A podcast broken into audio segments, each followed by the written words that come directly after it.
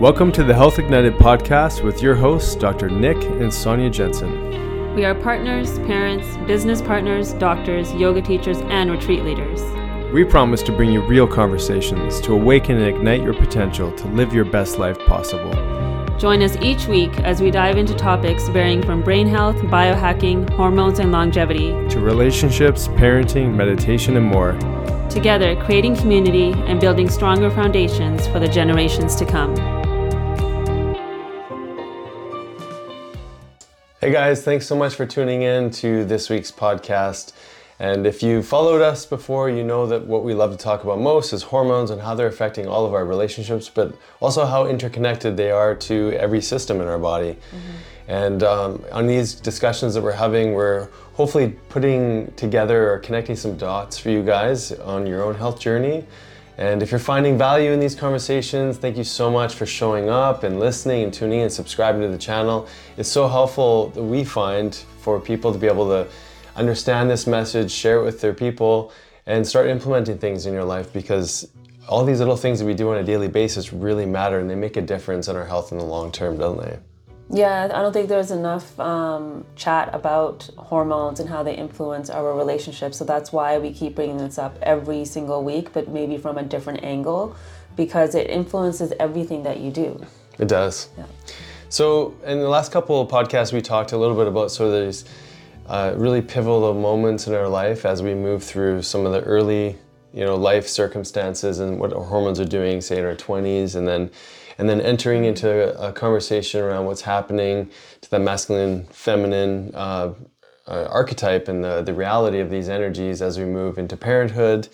And we wanted to sort of close the gap on this conversation and discuss what's happening after the kids leave the house and, and you know what what does dreaming look like for couples as they move into that phase of life when there's so much different challenges or so many different challenges and I thought, what better time to get in a conversation like this? Uh, we just came off of a, a, beautiful evening with your with your father celebrating your father's 70th birthday, and we can look to our, our mentors and our parents as a guide for what went really well and maybe mm-hmm. what didn't go well. Um, but when we give uh, your father the floor to speak, and because we, we asked him for some wisdom and it was so sweet just how much he took it to heart to to share a message. Mm-hmm. So what was that like for you? I think it made me cry. this is why I didn't speak last night. Yeah. Um, I don't know. Hmm. Sorry. That's okay. Well, as you sort of like uh, gather what you want to say, um, it was it was a really sweet moment for for all of us. You know, I get to be uh, in the experience of, of her father, who really like he's a really beautiful man. He's been through so much. I mean, he talked about his journey of how he came from India with nothing, literally, to move here and create a life. And you could hear when he was speaking about his experience how much pride he had mm-hmm. about being able to provide for his family. But also, he kept mentioning like we were in this beautiful restaurant, but he kept mentioning how grateful he was to be able to know such an interesting contrast of life of nothing to um, what he realizes as abundance, right? And and he truly does. He lives in a place of what else is possible. And so I know he's gifted you with so many, so much awareness and so many different ways of looking at the world, which is yeah. really you know it's which has impacted me indirectly through you. Uh, but it was really sweet to see him take those moments. But that's truly someone who's in that sort of we call it third phase, which we don't know how long that phase lasts for, but right. it's this really interesting phase of giving back. Right. And I feel like that's what he was doing last night. Yeah, like he kept saying, um, never would I have dreamt that we would be sitting in a restaurant like this, having a dinner like this. Um, coming from like a small village that he did in India, he he was literally saying like it came from dirt, and um, and I was like looking around and looking at all the grandkids and how for them like this is just normal mm-hmm. like the life that they're living and for us like first generation um, i mean your dad also came from denmark at a young age to like be children of immigrants that came from different places for various reasons and like built this life for themselves and watching the trajectory of like one their health their relationships and everything and to see like okay what was valued more and I, I would say across the board was to provide and to like do what it takes to take the opportunities that they're given not for granted. And like really just um, that is something that i always take to heart that um, like he just worked so hard and that's why he can sit at a restaurant like that now and he can do the things that he loves. And there's something in our um, tradition there's a saying called vandake shako which basically means like when once you have it you give it. Like you you share it. So it's like the sharing is caring basically.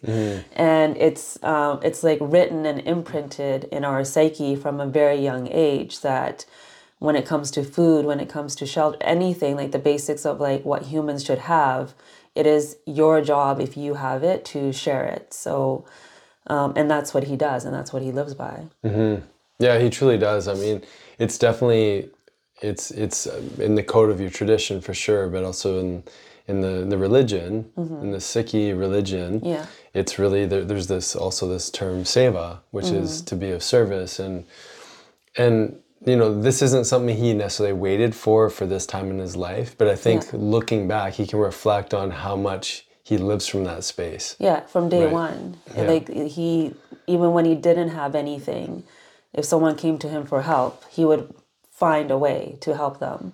And so it wasn't just like once I get to this point in my life, then I'll be able to do this. He's just been living it from day one. Yeah, which is interesting because I think a lot of people, um, you know, maybe more my culture too, like how I was raised, is that you really take care of the family as best you can. Um, you know, I grew up as a Christian faith, and and so there was this sort of concept of service as well, and doing well for others to treat your neighbor as thyself. Um, but it was so different. Like you, you guys literally would, would feed people in the Gurdwara, like in the in the Sikhi religion, anyone's welcome to be fed. Um, like he'll give money to people if they need money. He'll go and do countless hours of labor to help somebody. You know, and it's it's just such a, a it's it comes without any thought really, or like maybe there's some just maybe there's some thought, but it feels like it just comes from just I'm here to serve. I'm here to help. Mm-hmm. It's just what you do. There isn't this like, should I do this? Should I help them? It's Yeah. like, it's just instant. yeah, mhm. it's just this knowing and and i really like i feel like that is truly the embodiment of this sort of third phase of life so to mm-hmm. speak right there's so much stress earlier on of like who am i my mm-hmm. identity what is life going to look like? What's my career going to look like? And then you're in the middle of like the chaos of kids and Yeah. parenting and schedules and you know um, doing the the driving from one event to the next. And then you're in this new phase of life where the kids are not there anymore. And it's like we're primed for this space of the sage of like being in service of giving and knowing and and reflection. So hormonally or hormonally what's the imprint of that stage of life and like is is there like this specific makeup that that sort of makes that state of consciousness more accessible, Um, yeah, I think there's layers to it because what we're describing is like the perfect scenario of Yeah. like stepping into this like sage and this wisdom and like really anchoring into it. But if we look at it from a cultural perspective, I know we've talked about this before on the podcast. The whole message that we get is anti-aging yeah what can I do to prevent this stage? And there's a lot of fear that we experience stepping into it because of that. And then um, another emotion I speak to a lot about for this phase, specifically for women, I don't know if men have the same experience in that too, is like grief around your youthfulness and like what was. And especially when kids are leaving the home, there's so much grief around that. And also, there's like, finding yourself again, but also finding yourself as a couple again too, because you've been in your two lanes, just doing life together, and now all of a sudden there's some space, and it's like, well, this is like, who is that guy now mm-hmm. that's sitting in front of me? So I think there's so many layers to like how we step into this phase in regards to even our hormones because what we did in our 20s will dictate how we transition now into our these like andropause menopause this these like sage years. So if we've been stressed, we've mm-hmm. been depleted, maybe didn't really take care of ourselves because others were a priority, like our children, our career, then we're stepping into it with a lot of fatigue, with a lot of adrenal fatigue. So now we're not getting those hormones that we need to access that consciousness because we're still stuck in surviving. Yeah, I think with like the change in time, uh, like or as things change over time, um, we it's like our reality is changing, but who we identify as maybe be may, might be stagnant, maybe stuck, right? We might be stuck in an old version of of wanting things to be the way that they were, of always or always being in preference for the future. We're always like, I wish things were that way. And I think it, it's really easy in those first two phases of life to not be grounded and centered into into some version of presence.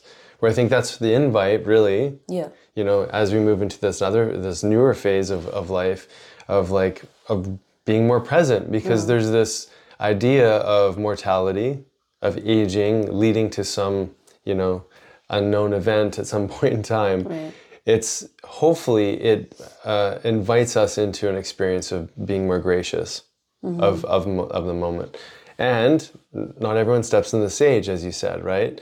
And i think part of these conversations being so important is like if we understood this when we were younger if we could somehow really embody this you know uh, work on it we can definitely move into these years um, that are beyond the kids leaving into a more state of presence and sagefulness.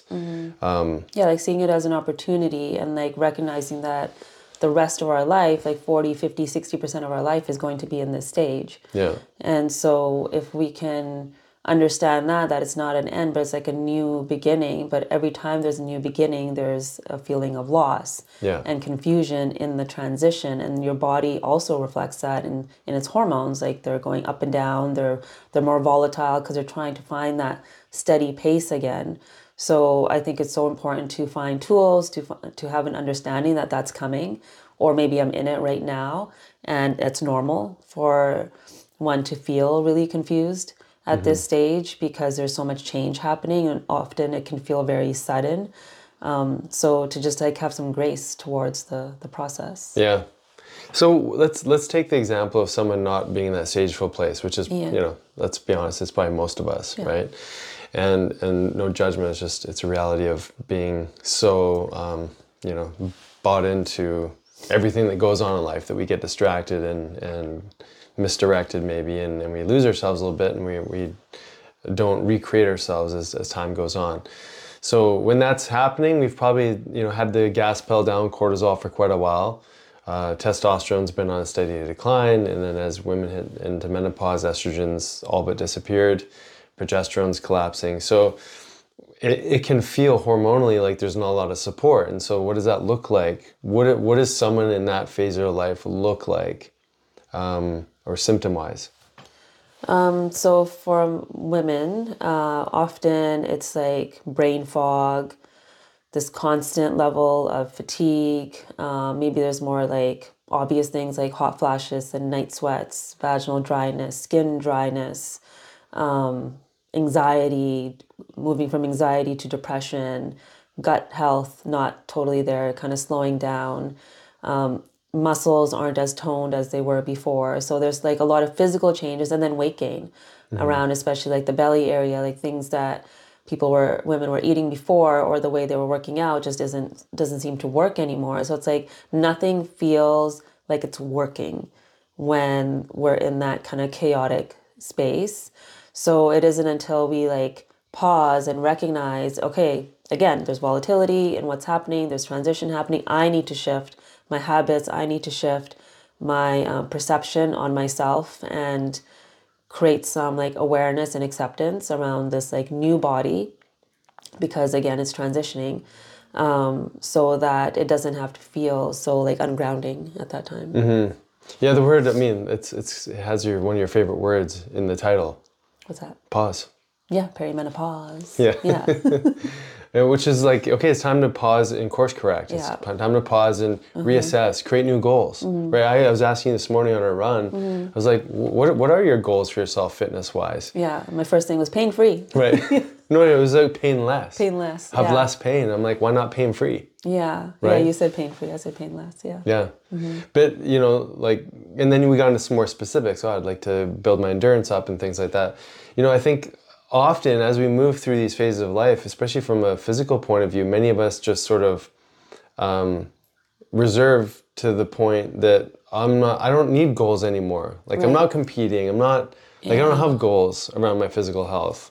I think goals change in this stage. For sure they do. And they because should. there's so much right? like reflection like one thing like i've been having these conversations with a lot of patients the careers that we pick or the paths that we pick in our 20s are usually ones that we're just kind of going along with things Mm-hmm. we do the high school we go to college university or do a program or get a job just to get a job and just to do the thing just to do life and go along with like the societal conditioning so often in this stage, all of a sudden we look back and we're like, huh, am I doing what I'm actually meant to do or what I love to do? Or like, what was it that I used to love to do that is lost now?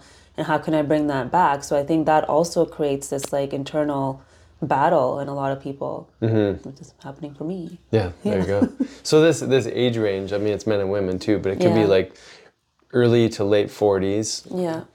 plus however many Yeah, decades that we're, we're here. Well, my dad said something interesting yesterday too. He's just speaking to um, like people in India and back home Yeah, yeah. That as soon as they turn fifty, it's like okay, I'm done. Like I can't work anymore. I'm old now, and he's seventy, and he still feels like going to work. And I think when we lose that sense of like goals and purpose and desire, that is when we start to age ourselves. Like we Yeah. lose that motivation, that zest, and part of that's hormonal Yeah. that testosterone piece as testosterone declines our zest for life kind of goes down so if we upregulate that hopefully that'll bring that motivation back but i think there's like just like cultural conditioning what we've seen our elders do and all of that mixed together kind of takes away some of the desire to even have a new goal Totally, yeah. Yeah. Because you're sort of just buying into the idea that Yeah. I only have a short amount of time left. Yeah. But you keep bringing up this point. It's like you have another 40 to 50% of life left. Yeah.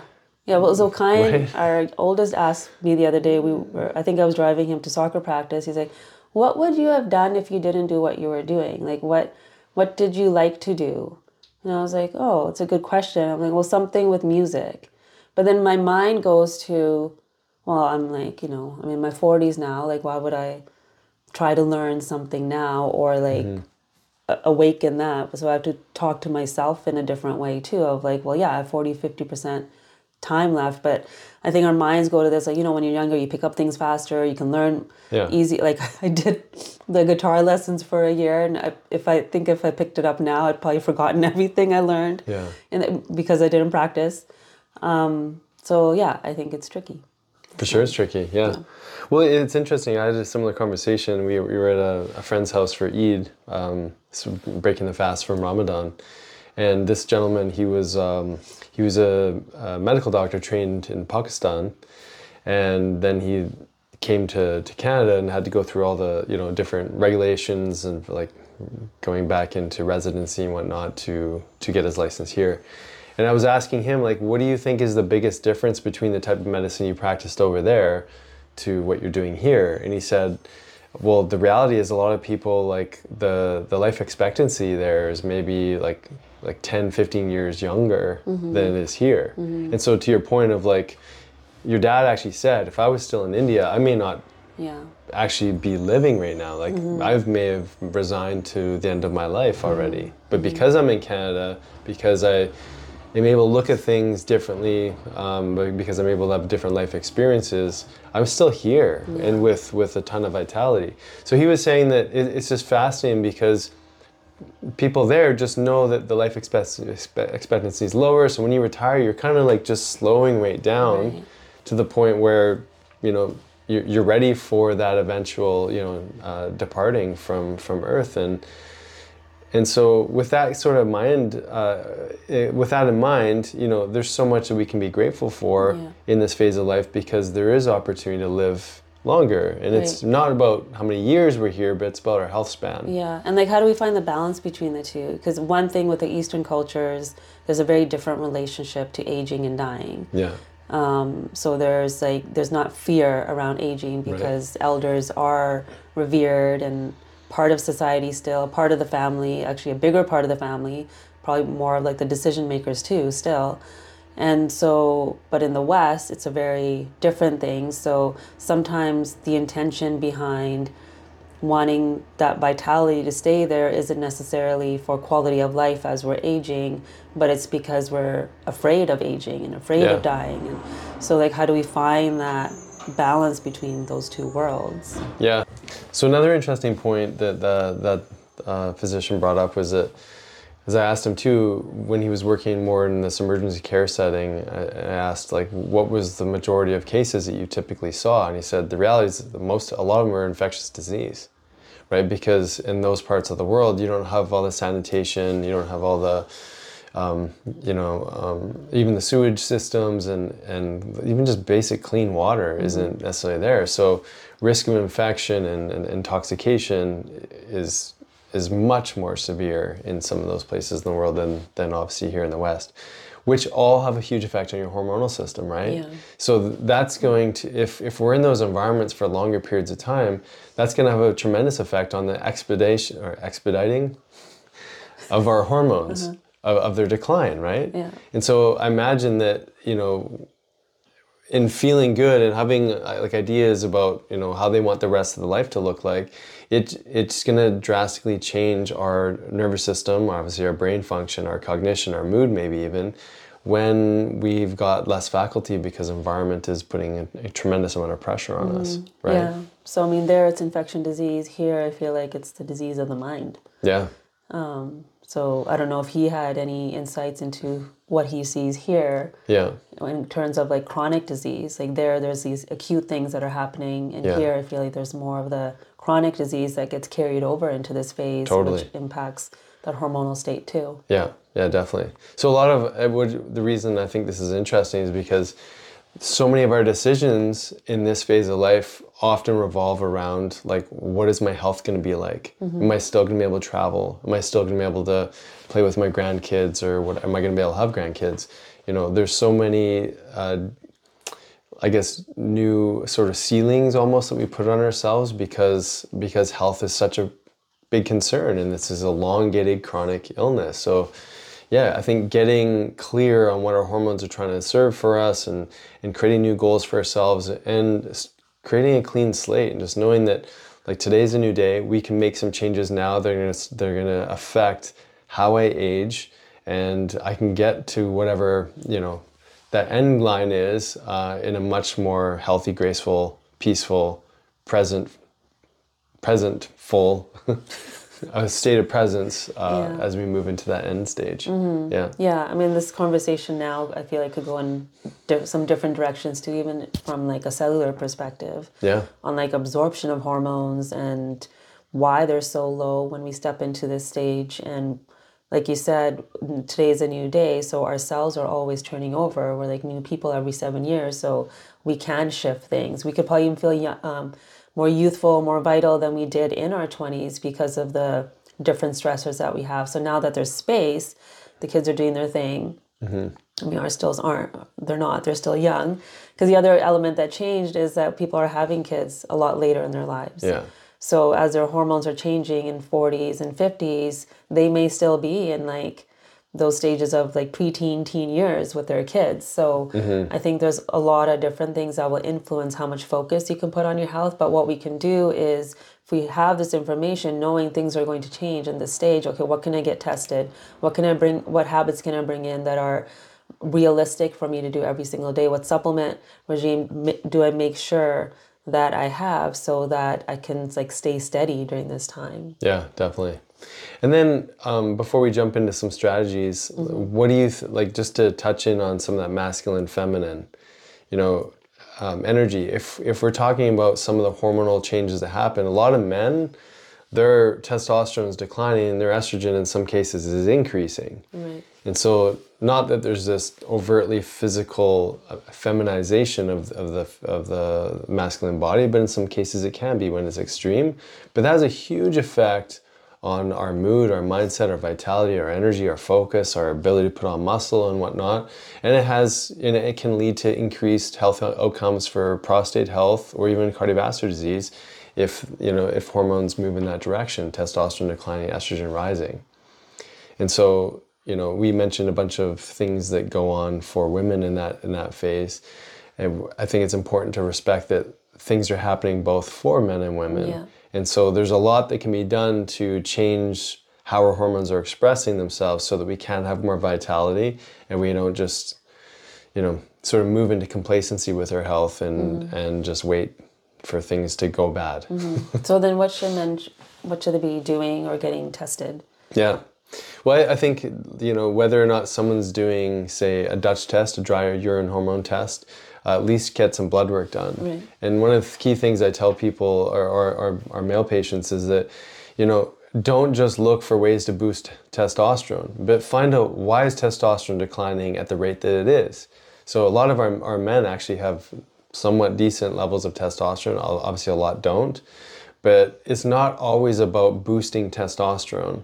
It's really about what is the whole orchestra of hormones, how they're influencing testosterone, um, but also outside of that, w- what level of inflammation is someone dealing with, or you know, does someone have enough nutrients in their body? Are they nutrient de- deprived? Are they stuck in inflammation? And all of these things are going to drastically affect how our hormones are being utilized, but also expressing. Yeah. So you said Dutch test. So are there any other like specifics that they can do?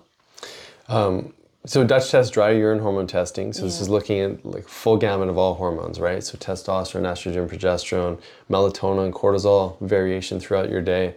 Um, it's it's telling a ton of things, even just how we metabolize these hormones and and maybe where we can get stuck uh, with not eliminating some of the hormones that shouldn't be there as they metabolize.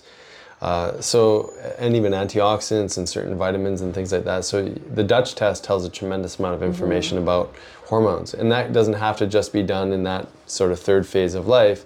That can be done any point. Um, but also blood testing. I want to look for what we call lifestyle markers, but it'd be things like your cholesterol levels, testosterone, hormones, you know, estrogen, progesterone, DHEA.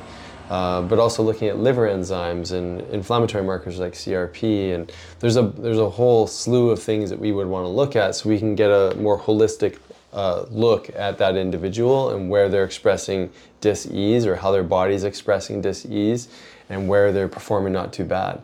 And obviously, you know, blood sugar regulation and insulin levels play a significant role in directly being an interference for our hormonal system. Yeah.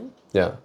So lots of blood testing can be done and or Dutch testing. Anything else that you can think of that, that people should be assessing at this stage of life?